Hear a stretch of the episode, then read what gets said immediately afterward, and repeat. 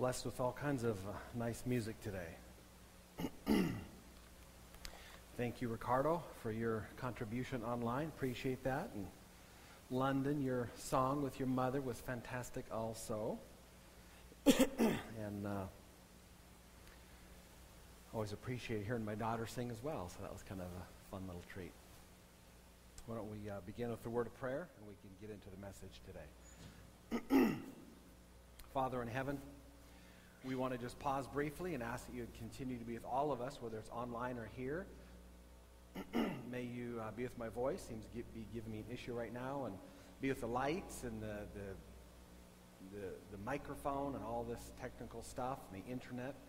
Be with those who are near and be with those who are far, physically, mentally, emotionally, wh- whatever all of our state is. May all of us truly hear you. And we ask it in Jesus' capable name. Amen. so, as we uh, continue our year long series on the foundation, today the sermon title is God's Meeting Place. If you'll join me in the opening scripture, the opening scripture today is uh, Exodus 25. Exodus 25, verse 1 and 2. You'll turn in your scripture, your smartphone, to uh, Exodus 25, verse 1 and 2. we can read that together. The Lord was speaking to Moses, and he wrote it down for us to learn from all these years later. In verse 2, God says, Speak to the people of Israel that they take for me a contribution. From every man whose heart moves him, you shall receive the contribution for me. Years ago, several thousand years ago, God worked with a group of people to build a church. It's an understatement to say that the people and the building were very, very unique. These people didn't have a Bible yet, not a single page. They didn't have years of success they could draw on they actually had the opposite. they had 400 years of very severe slavery. If you can imagine for a moment in your mind what it would be like in America, though, with all of the challenges we have, and we have plenty, and every month we seem to get more, but it still must not be as terrible as some places because the majority of the world still would love to migrate and live here for some reason. But if you can imagine the last 400 years, if every single person, man, woman, child, every single person that lived in the United States of America since 1621 was a slave no education, no money, no benefits, no help, no future, no good times. 400 years. And I realize in this country we've had times and moments, and for some people, long times, where African Americans, where Indian Americans, Native Americans, female Americans, recently immigrated Americans, We've had times and pockets, and some have been more extreme and some have been longer. But we've had times where people have been treated poorly. But if you can imagine every single person, every moment of their entire life, for 400 years, were treated this way. That was Israel. It was so deep and so ingrained, it, affects, it affected their entire life mentally, physically, spiritually, socially, emotionally, and financially. They couldn't kind of look back and say, man, we're going through some tough stuff. But I, I remember, you know, my grandma and grandpa, man, it was going well for them. Or their neighbor had some good things happening. Everything they touched, everywhere they looked, was slavery. They didn't have great faith. They didn't have great education. They couldn't kind of, let's imagine a better day. They, they, they didn't have those type of things. And if that wasn't enough, we think we're going through tough stuff with the COVID. They had month after month after month after month after month of 10 plagues. It brought the most powerful government known to the world at that time to its knees. They weren't able to print money. They, the government wasn't able to step in and help so much. And here was Israel suffering in those conditions. And God swoops in and says, Hey, I want to take you out of here. It's going to be in the middle of the night. So the place you're living in, you don't get to sell it and make a little money. Even if you had a few dollars, you don't get a chance to go to Chase or to Bank of America. You don't get a chance to take out those few dollars you may have saved after 25 years. We're leaving tonight. All you need is God. That was Israel. And if that wasn't enough, and I'm simplifying the terrible stuff they were going through, with the last few people they had and the last few bow and arrows that they had and the last little bit of anger they had left, the Egyptian military, what was left of it, was trying to chase them out of town. That was Israel. Exodus 7, verse 4 and 5, God speaking to, to Moses says, Pharaoh will not listen to you. But I will lay my hand on Egypt and bring my host, my people, the children of Israel, out of the land of Egypt by great acts of judgment. The Egyptians shall know that I am the Lord when I stretch out my hand against Egypt and bring out the people of Israel from among them. So, God delivered the challenged group of people just the way he said he would against all the odds, against all those challenges. And the reason he did it is because he said, They're my people. They're my people. Now, through history, God has had three remnant groups. They were the first one. And uh, we have the wonderful privilege and accountability and the burden to be a part of God's last day remnant. But they were the first. They didn't have much going for them. As I said, they were slaves, they were uneducated, they were poor. But they had one, they had one little thing going for them. God said, They're my people. That was it. Because God loves everybody, and God says, Well, technically, everybody's my people. But relationships only work when it's a two way. When I like you and you like me, you can't force relationships. And even with God, He doesn't force it, or it's abuse of authority, and God has never abused His authority. So He gave people a choice. Whoever wants to be my people, I just I want to bring something better to you. Just follow me. You don't need anything. That sounds terrible to humans because we like to hang on to stuff because we feel secure in it. And God says, no, no, I got better things in mind. You just need to follow me and trust me, and I'll take you to a better place. And evidence that everybody is God's people. For a brief moment, there were even some, some of the Egyptians were willing to trust that God enough. Even, according to the Bible, even some of the Egyptians had a, a rare moment where they wised up and thought, it actually would be a pretty good idea if we trust and appreciate this God and follow him. And some of the Egyptians even did. And so the Israelites and some of the Egyptians left town. And they were heading out of town. And um, Exodus 25, verse 1 and 2. They are now out of town. And the Lord said to Moses, Speak to the people that they may take for me a contribution. From everyone whose heart moves in them, you shall receive a contribution for me. after God chose to deliver these people, knowing their history, their heartaches, their fears, their shortcomings, their scars, their challenges, their baggage, God did something very unusual. God asked them. God said, Hey, I've been putting a lot of time and effort into helping you. And he asked Moses to ask them, Are you interested in helping me. God stepped in and said, I'd like to help you, but I want to give you a choice. Are you interested in helping God? In, in uh, the Hebrew, in verse 2 there, what's translated as the word heart, in the Hebrew is the word lev, and it, it's similar in English, where it's basically, it's not literally meaning heart. Heart pumps the blood. That's it.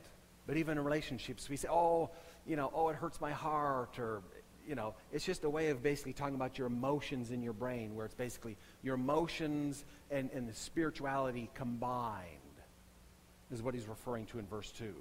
And God saying, this is only for the people who, who feel that stirring on their heart. If you don't feel God stirring on your heart, then it wasn't for them. it wasn't for them. It's for the people then who felt God was really doing something in their heart. and their way of responding was saying, Yes, I like what God's doing in my life. I like it. God is so good. He's so generous. Those are the people that he said, let those people make a contribution. But sometimes because they were the first remnant, they were Israel, it's history, and sometimes, you know, we can over-exaggerate and say it's really good or really bad, and most of the time because it's that group, sometimes we, some people over-exaggerate and make it sound really great. But it was confusing. It was confusing for them. They had 400 years of slavery. Now they're free. I used to do a lot of prison ministry in other districts, and um, something that sounds kind of unusual and unique is, say, if somebody was in prison, uh, imprisoned at, say, 19 years old, and they say they get out when they're 59 or 62, and they get out, and you know what? There's several things that go through their mind. You know one of the things that goes through their mind? I'm free, but I don't know what to do. I don't know how to act. Think, everything's changed. These people were slaves. They couldn't do anything without someone else telling them to do it. Now they're free. What do you do with freedom after 400 years? They were free. It was confusing. In the past, they didn't have three car garages, but they had a place to live. Now, they're in the wilderness. They had food, they had water. Now they didn't. They had Egypt. Abusive, but Egypt was looking after them. And if you think that's as strange, it is strange. But go read, go do some research, talk to somebody. You wouldn't have to look very far. Talk to somebody who's been in an abusive relationship. It's confusing. When somebody gets abused, man, it's not good. You need to get out. But sometimes in some abusive relationships, there's a unique connection that it's like, but they're taking, you know, if it's a husband or wife, it's like, but they're, I get food, I get water, I get lodging. If I get out of that, who's going to? These people had Egypt control them. Of course, it would be better to be free. But now they're free, and who's going to meet their needs? It's easy for us to say, well, God, of course. Yeah, well, is that what you say when you're going through tough times about yourself? When you're going through a really tough time? Well, it's God, of course. No, we, we suffer and we hurt and we complain and we push on the people around us and we hit tables and we sometimes people, you know, let, as my wife says, bathroom words fly out of her mouth. And they were real human beings who got out of a really bad spot. Now they're really free, but what do you do with that? They don't have a house anymore. They don't have food and water sitting there. Probably wasn't the best or lots of it, but in the desert, what do you eat and drink out in the desert? Surrounded by sand. They were broke.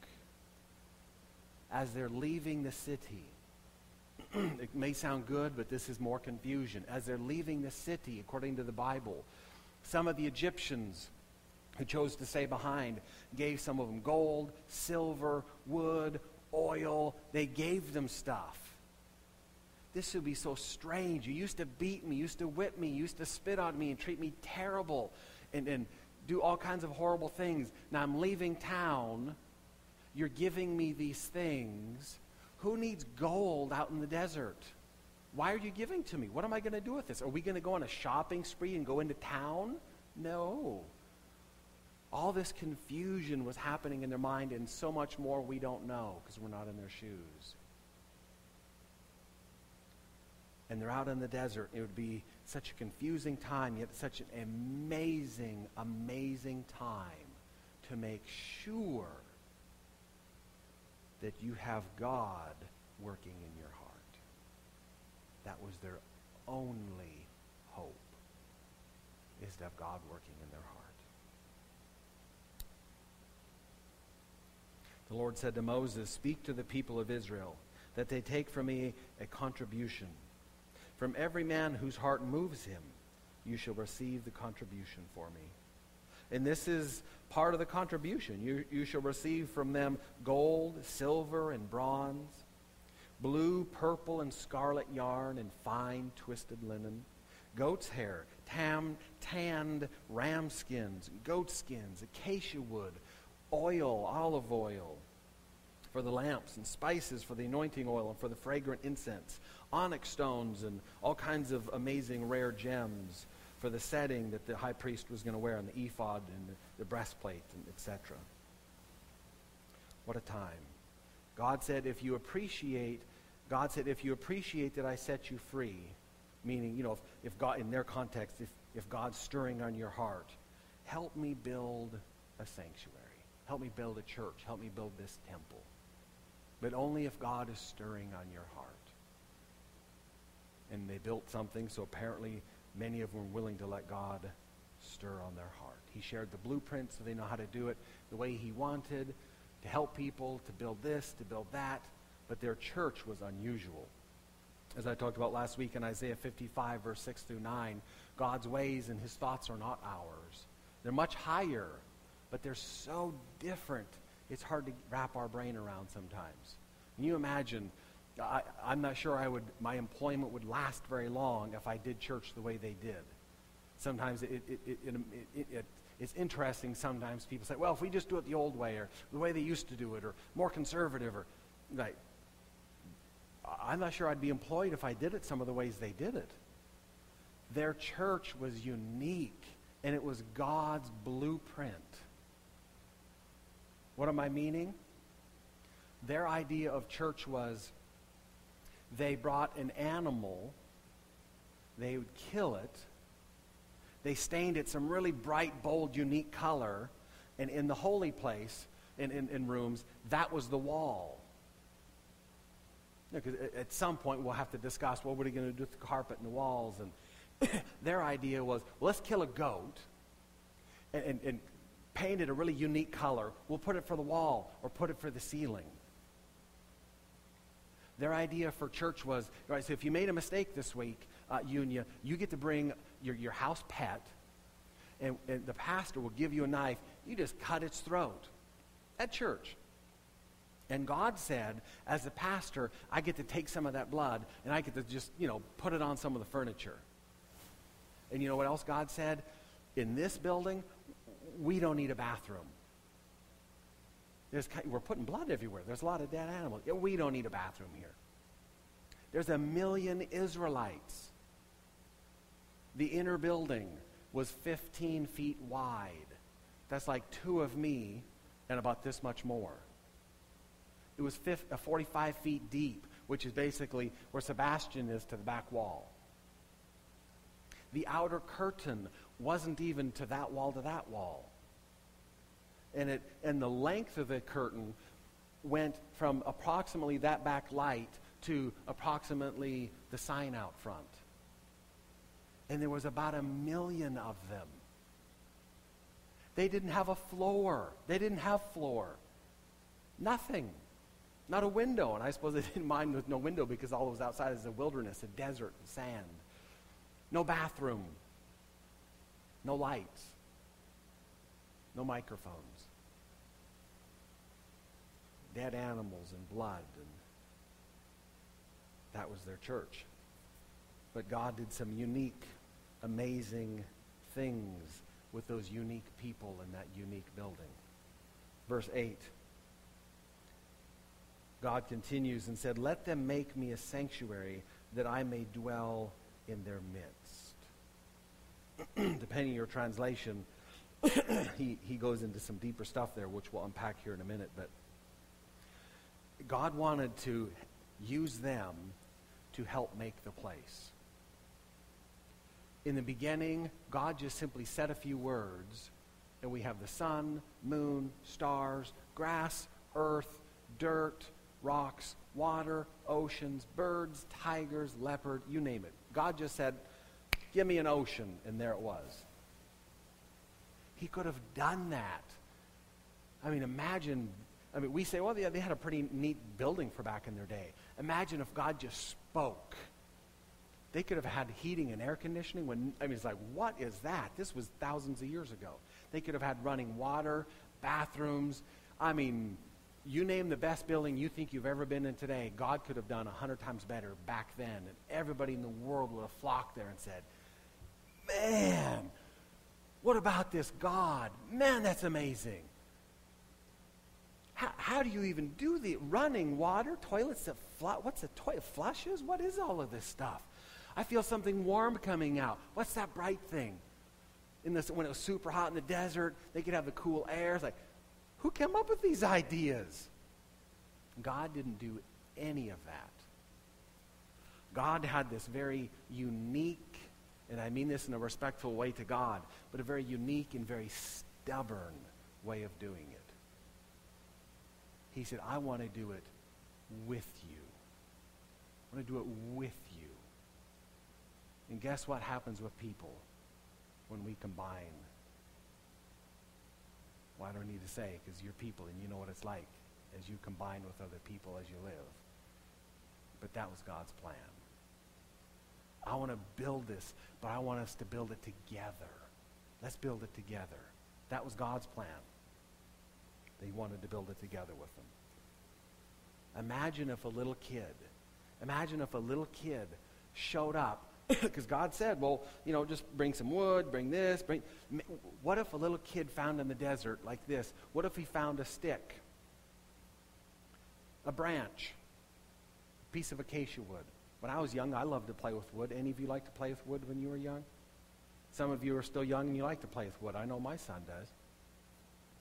What if a little Israelite boy brought a piece of wood to Moses and said, God told you to tell us that we're supposed to bring some wood. There's my piece of wood. Imagine if that wood got polished and smoothed out, and that was the stick. That was the piece of wood that was used to carry the table of showbread, which was God's presence. And the boy would just say, That was my piece of wood. That was my piece of wood. Imagine if you were in your 20s or your 30s, or maybe you were 40 years old and you had two kids. And maybe uh, since they were slaves, maybe at some point before you were taken out of town, life's complex and one of the Egyptians killed your husband. And now you were single.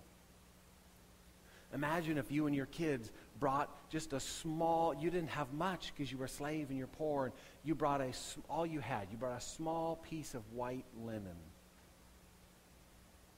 And God said, yeah, use that on the curtain on the outside. That'll be perfect. And every time that family came to church, every time that single mom and those kids could see that white curtain all the way around, and they'd remember every time they came to church. God takes care of us. He wraps his arms around us. He keeps us clean. He keeps us warm. He keeps us happy. Love to have my husband and our dad, but he's meeting our needs. He gets us food. He takes care of us. And every time they came to church, they'd see that and they'd remember that. That God can take care of them. Imagine what would go through their minds as those people were bringing things.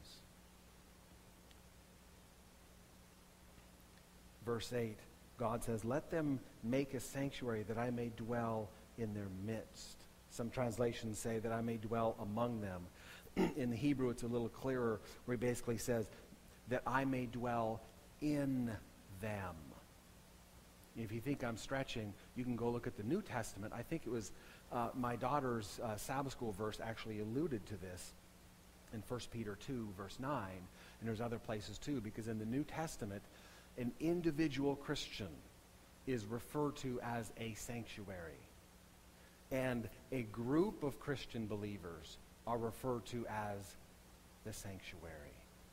Because the point is, as you're talking about all these different types of sanctuaries, the main point is, which is why he was doing this, his main point wasn't a building. It's, I mean, you go to Lowe's, it's sheetrock, it's paint, it's the same stuff that's in your bedroom, your living room, your kitchen, your bathroom, your garage. It's, it's just wood and sheetrock and stuff. And just like their, their things were just stuff. The point of the then or now is what God wants to do in us, if we're letting Him stir in our hearts and stir in our brains and say, I like what God's doing to me. I like that. Then when we walk into church, church is better only when Jesus is stirring in our hearts. That's when church is amazing. That's what Jesus was trying to get them to see. Let me, let me recreate you in the Im- image of God. Let me put God, let me be putting the Messiah into you. Let me be building that in you. And it will rub off in the building around you. That's what God was trying to do. And it worked so marvelously, so well, that after thousands of years, archaeologists are still digging in that area trying to find those pieces. Thousands of years later, Hollywood, that really isn't that into Jesus overall. All these years later, Hollywood still has made many movies about that sanctuary and finding those pieces. Because something happened with those people that were so mind blowing, you can't fake it or duplicate it. Because God was doing something so amazing. And it didn't happen because they were ultra educated. It, it didn't happen because they were ultra wealthy. It was the opposite. They were slaves. They were poor. They didn't have anything other than God. And for us, we have that same privilege. We have the same opportunity. But in some ways, we have much better opportunity. They didn't have the Bible. We do. They didn't have a great history to look back on. We have all of this history and more. We can see how God is reliable and learn from them. They were literally slaves. We are not literally slaves. They were literally poor and broke. We'd all like some more money, amen? But we have more than they did.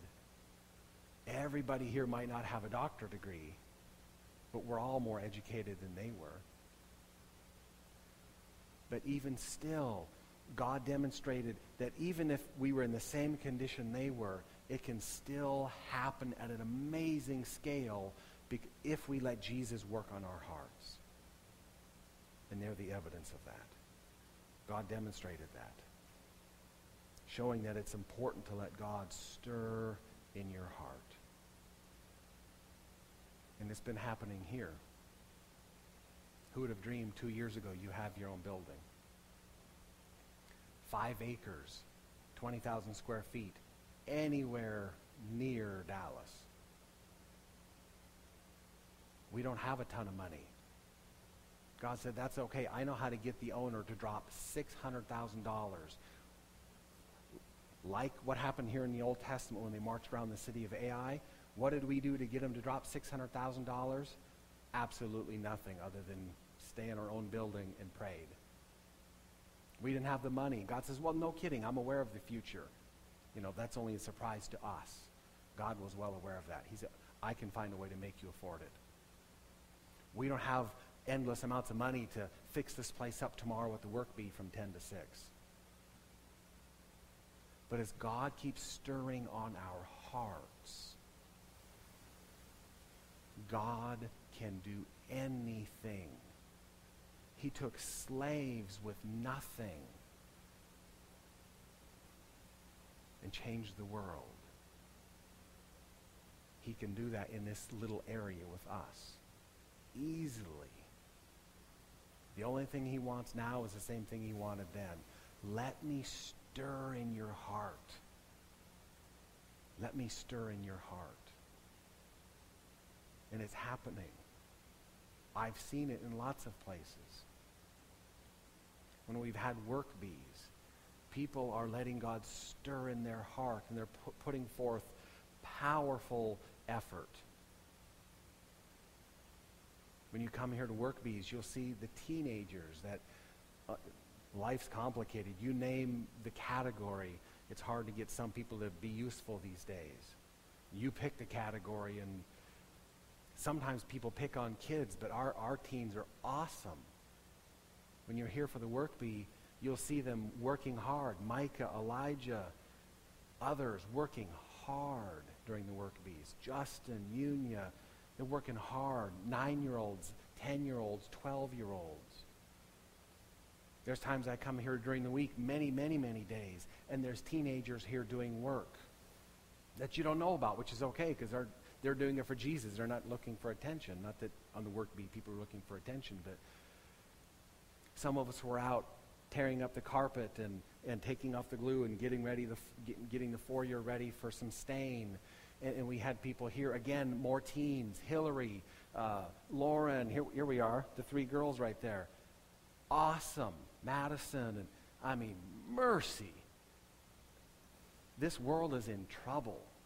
Here again, you name the category. Some people just don't make good decisions, and life's complex. And but here are three wonderful young ladies, and they worked.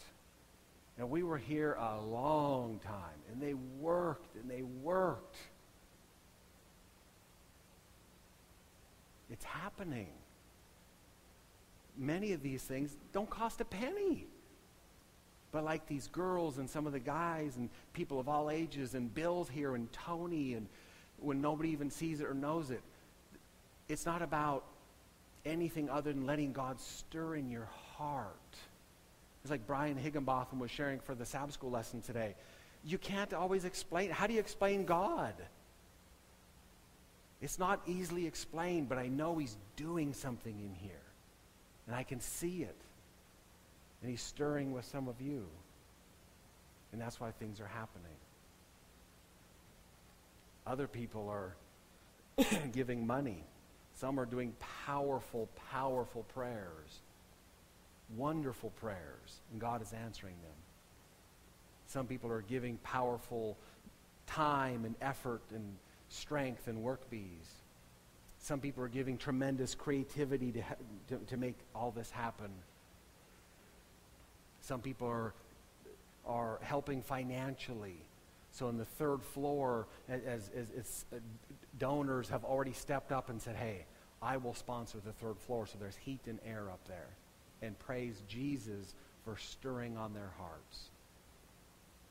So that when, when you feel the warmth air come out, it's a reminder, not about the person, but thank you to the sources, but it's a reminder that when the warm air comes out, it reminds us that Jesus warms our heart.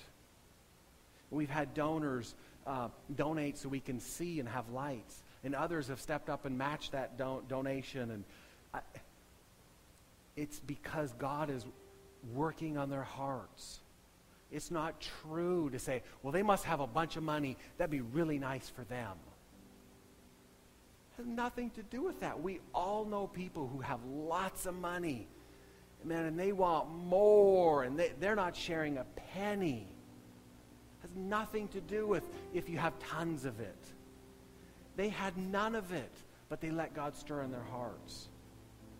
And the people who are giving some money so, so we can see and have lights is because Jesus is simply stirring on their hearts, and that's it. So that all the way to, to the northern parts of America, all the way to Europe, where we have people watching, and listening, they can see the light of Jesus. We haven't had a chance to decorate it yet. It's not that fancy. People aren't tuning in because, oh, we love that carpet. And, and, in my own personal opinion, people aren't tuning in because they want to hear Pastor Mark as, as my allergies flare up and I have some coughs they tune in because Jesus is doing something to their hearts. That's why people come here. That's why they tune in online, because they want to connect with Jesus. And some of the money that you give is going to those things. Heating and air conditioning the third floor, lighting here so we can see, people can see online. Eventually we'll paint, eventually do the carpets. We'll do lots of stuff eventually. But it only we God could have done it all like this and, and, and have and given us the church for free and had it all finished. That's heaven. Look better than this, and it's free. God can do it like that. But he didn't because he's going to go at the pace and at the rate that we, all of us, online lovers, myself, you, all of us, it, it will go at the rate and the pace that we all let Jesus work on our hearts. If we let him work on our hearts slow, it goes slow. If we let him work on our hearts fast, it goes faster and better. Life is complex, but in some ways, at the same exact time, it's really kind of simple. It's really kind of simple. God has been doing some amazing, amazing things here.